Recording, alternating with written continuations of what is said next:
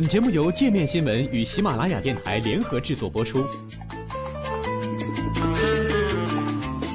界面新闻五百位 CEO 推荐的原创商业头条，天下商业盛宴尽在界面新闻。更多商业资讯，请关注界面新闻 APP。一个黑帮老大的自白，要以全球化的思维想问题。和许多日本商业领袖一样，熊谷正寿对未来充满了担忧。行业状况正发生着改变，他必须着眼全球开拓业务，同时找到优秀的人才。看着监控摄像屏幕，熊谷正寿不时闪现出一副紧绷神经的钢铁面容。但是他的办公室并不是一间典型的公司办公室，熊谷是一名黑帮老大。数十年来，因为严格的内部规范以及商业金融的秘密联系，日本黑帮一直被视作极具传奇色彩。他们占据着半合法的灰色地带，大多是警察和司法力量难以够到的地方。然而到了现在，熊谷正寿却说，黑帮正面临战后时期的最大变化，公众舆论逐步走到黑帮的对立面，反帮派法律也对他们的存在造成威胁。熊谷正寿的办公室有着浓厚的黑帮风格，这里没有身穿制服的端庄年轻女士，绿茶和果子甜品是由两名穿着得体、健壮结实的年轻男子端来的，他们的一举一动都透露着仪式性的语言。在外人看来，黑帮组织的公开性令人惊讶，他们有办公室、有名牌，会支付租金和抵押贷款，还会故意展示自己的黑帮标志，但他们的人数却在急剧减少。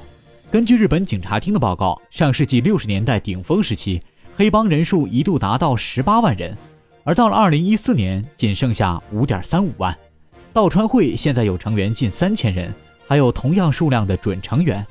他一九四九年成立于东京西南的滨海城市热海。战后，这一黑帮组织一步步从街头帮派转型成了大型企业，并在商业和政治领域拓展影响力。加入黑帮或他们所自称的侠义团体，在日本并不违法，同时也被社会所默许接受。这就像日本社会上的几乎所有的事情，管理组织起来总比乱无章法要好。但是这种默契已经被打破了。一个转折点是2007年，当时身为政府官员的长崎市市长伊藤一长遭日本最大黑帮山口组的高级成员谋杀。山口组此前因内讧分裂成两派。再次登上新闻头条。自2011年以来，一系列出台的法律已经逐渐产生了影响，急剧压缩了黑帮的生存空间。熊谷正寿称，黑帮成员现在不能开设银行账户、购买人寿保险和租赁房屋。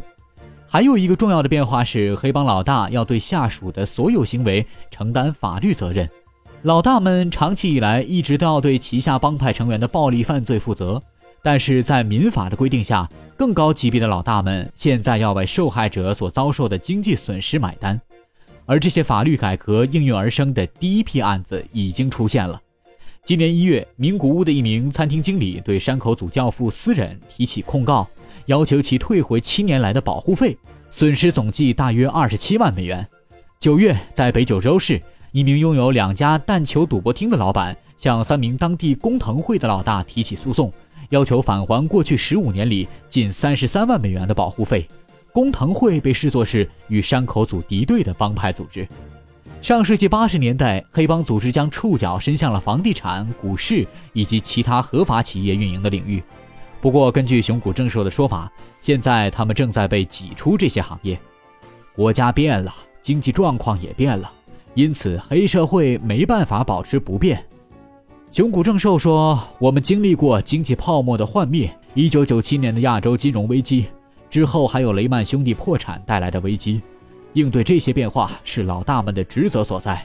那些不能够适应潮流的组织将被淘汰。”熊谷正寿是在少年时期进入黑帮的，他原本想成为警察，可惜世事难料，当时有两名帮派分子打伤了他的朋友，熊谷去给朋友报仇，结果给他换来了十八个月的刑期。熊谷出狱之后，被当地一家老资历黑帮组织看上，他们决定要招收他加入组织。即使我拒绝了几次，他们还是继续来找我。他们带我去了从未去过的酒吧，他们身着光鲜，身边有美女作伴，还都开着好车。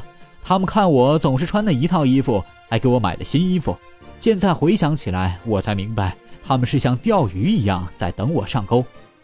一九八零年加入黑帮的时候，熊谷正寿的想法是要快点离开。我当时想着说，如果在三十岁之前离开，还能再开始一段新生活。到了二十八岁时，熊谷正寿已经成了当地帮派的负责人。虽然道川会已被认定是一个国际犯罪组织，但是熊谷觉得日本黑帮的活动范围依然有限。考虑到在日本面临的各种限制，我们必须和其他国家的地下经济打通链接。我常告诉我的下属，他们需要多以全球化的思维想问题。熊谷正寿说，他正努力加强与亚洲其他黑帮的联系。和其他黑道组织一样，熊谷正寿辩称。他的组织可以通过避免轻微犯罪和对黑社会严加管理来帮助维持日本的秩序，让日本闻名遐迩的街道安全得以维持。他同时警告称，如果当局压制黑帮并将他们铲除，将会尝到相应的恶果。会有其他组织起来做我们现在做的事，但是却没有我们现在所拥有的规则和纪律。这种情况已经发生了，比如出现了外国犯罪团伙和街头黑帮、摩托车帮派。这些亡命徒，熊谷正寿用英文轻蔑地说道。见面听天下下期预告：虽然美国现在允许了同性婚姻，但在现实生活中，要想真的结婚，还是障碍重重。到底什么样的同性婚姻才能合法？敬请周三收听下期节目。